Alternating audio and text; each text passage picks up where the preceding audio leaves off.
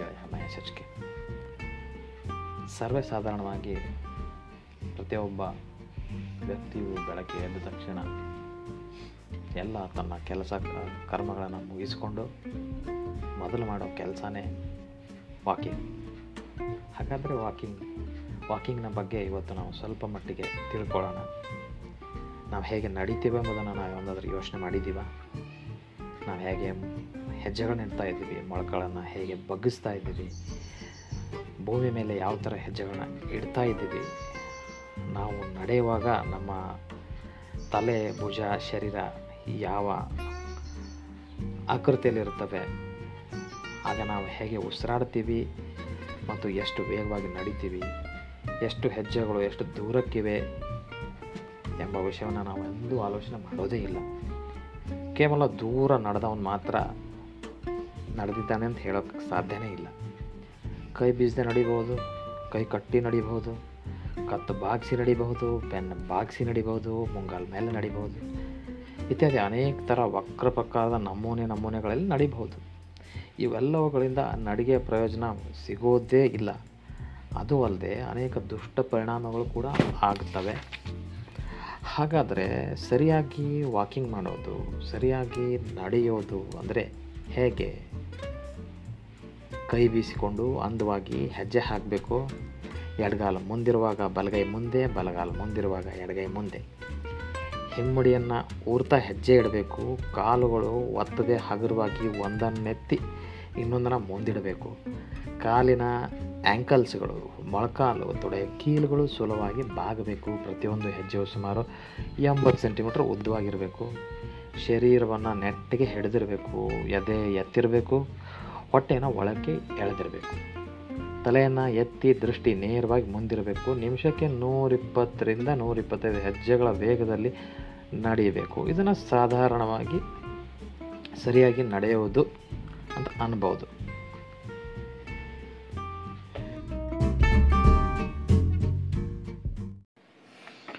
ನಮಸ್ಕಾರ ಸ್ನೇಹಿತರೆ. ನಾನು ನಿಮ್ಮ ಗೆಳೆಯ ಮಹೇಶ್ ಹಚ್ಕೆ ಇವತ್ತು ನಾವು ಇರ್ತಕ್ಕಂಥ ಪರಿಸ್ಥಿತಿ ಈ ಒಂದು ಸಾಂಕ್ರಾಮಿಕ ರೋಗವಾದಂತಹ ಕೊರೋನಾದ ಕಾಲದಲ್ಲಿ ಪ್ರಮುಖವಾಗಿ ಕಾಯ್ದಿಟ್ಟುಕೊಳ್ಳಬಹುದಂತಹ ನಮ್ಮ ಶರೀರದ ಅಂಗ, ಪ್ರಮುಖ ಅಂಗ ಅಂದರೆ ಶ್ವಾಸಕೋಶಗಳು. ಅವುಗಳ ಬಗ್ಗೆ ಚಿಕ್ಕದಾಗಿ ಒಂದು ಮಾಹಿತಿಯನ್ನು ಒದಗಿಸಿಕೊಳ್ಳಲು ಪ್ರಯತ್ನ ಪಡ್ತಾ ಇದ್ದೇನೆ. ಉಸಿರಾಟವು ಪ್ರಯತ್ನವಿಲ್ಲದೆ ತನ್ನಷ್ಟಕ್ಕೆ ತಾನೇ ನಡೆಯುವಂಥ ಸಹಜ ಪ್ರಕ್ರಿಯೆ ಮಿತ್ರರೇ. ಆದರೂ ಉಸಿರಾಟದಿಂದ ಅಗತ್ಯವಿದ್ದಷ್ಟು ಆಮ್ಲಜನಕ ಶರೀರಕ್ಕೆ ದೊರಕುವುದಿಲ್ಲ. ಏಕೆಂದರೆ ನಾವೆಲ್ಲರೂ ಮೇಲೆ ಮೇಲೆ ಉಸಿರಾಡುತ್ತೇವೆ. ಸಹಜವಾಗಿ ದೀರ್ಘ ಶ್ವಾಸ ಮಾಡುವ ವ್ಯಕ್ತಿಗಳು ತುಂಬಾ ಅಪರೂಪ. ಅಥವಾ ಇಲ್ಲವೇ ಇಲ್ಲ ಅನ್ಬೋದು ಆದ್ದರಿಂದ ಈ ರೀತಿ ತಪ್ಪು ಅಭ್ಯಾಸದಿಂದ ಉತ್ಪನ್ನವಾಗಿರೋ ಸ್ಥಿತಿಯನ್ನು ಎಚ್ಚರಿಕೆಯಿಂದ ಬುದ್ಧಿಪೂರ್ವಕವಾಗಿ ದೀರ್ಘ ಶ್ವಾಸದಿಂದ ನಿಯಂತ್ರಿಸಬೇಕು ಮತ್ತು ಸುಧಾರಿಸಬೇಕು. ಈ ಒಂದು ಕ್ರಮವನ್ನು ನಾವು ಪ್ರಾಣಾಯಾಮ ಅಂತಲೂ ಕರೀ ಕರೆಯಬಹುದು ಇದನ್ನು ಹಂತ ಹಂತವಾಗಿ ವಿಭಾಗ ಪ್ರಾಣಾಯಾಮದಿಂದ ನಾವು ತಿಳಿದುಕೊಳ್ತಾ ಹೋಗೋಣ. ಶ್ವಾಸಕೋಶವನ್ನು ಮೂರು ಭಾಗಗಳಾಗಿ ವಿಂಗಡಿಸಬಹುದು. ಒಂದು ಕೆಳಭಾಗ, ಎರಡು ಮಧ್ಯಮ, ಮೂರು ಮೇಲ್ಭಾಗ. ಶ್ವಾಸಕೋಶದ ಮೂರೂ ಭಾಗಗಳನ್ನು ಉಪಯೋಗಿಸ್ತೇವೋ ಇಲ್ಲವೋ ಎಂಬುದನ್ನು ಕಂಡುಹಿಡಿಯಲು ಸುಮಾರು ಕ್ರಮಗಳಿವೆ. ಅದರಲ್ಲಿ ತುಂಬ ಸುಲಭವಾಗಿರುವುದನ್ನು ನಾವು ಕೇಳೋಣ. ಪ್ರಥಮ, ಒಂದನೆಯ ಒಂದು ವಿಭಾಗ, ಅಧಮ. ಈ ವಿಭಾಗದಲ್ಲಿ ನಾವು ವಜ್ರಾಸನದಲ್ಲಿ ಕುಳಿತುಕೊಂಡು ಒಂದು ಕೈಯನ್ನು ನಾವಿಗಿಂತ ಸ್ವಲ್ಪ ಮೇಲೆ ಇಟ್ಟು ನಿಧಾನವಾಗಿ ಆ ಕ್ಷೇತ್ರಕ್ಕೆ ಉಸಿರು ತುಂಬುವಂತೆ ಶ್ವಾಸವನ್ನು ತೆಗೆದುಕೊಳ್ಳಬೇಕು ಮತ್ತು ನಿಧಾನವಾಗಿ ಬಿಡಬೇಕು. ಮನಸ್ಸು ಶ್ವಾಸಕೋಶದ ಕೆಳಭಾಗದಲ್ಲಿ ಕೇಂದ್ರೀಕೃತವಾಗಿರಬೇಕು.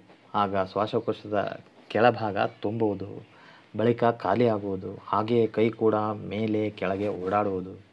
ಕೆಲವೇ ಉಸಿರಾಟಗಳಲ್ಲಿ ಕೆಳಭಾಗದ ಉಪಯೋಗವಾಗುತ್ತದೆಯೋ ಇಲ್ಲವೋ ಎಂಬುದು ನಮ್ಮ ಕೈಯ ಅನುಭವಕ್ಕೆ ಬರುತ್ತದೆ. ಇನ್ನು ಎರಡನೇದು ಮಧ್ಯಮ.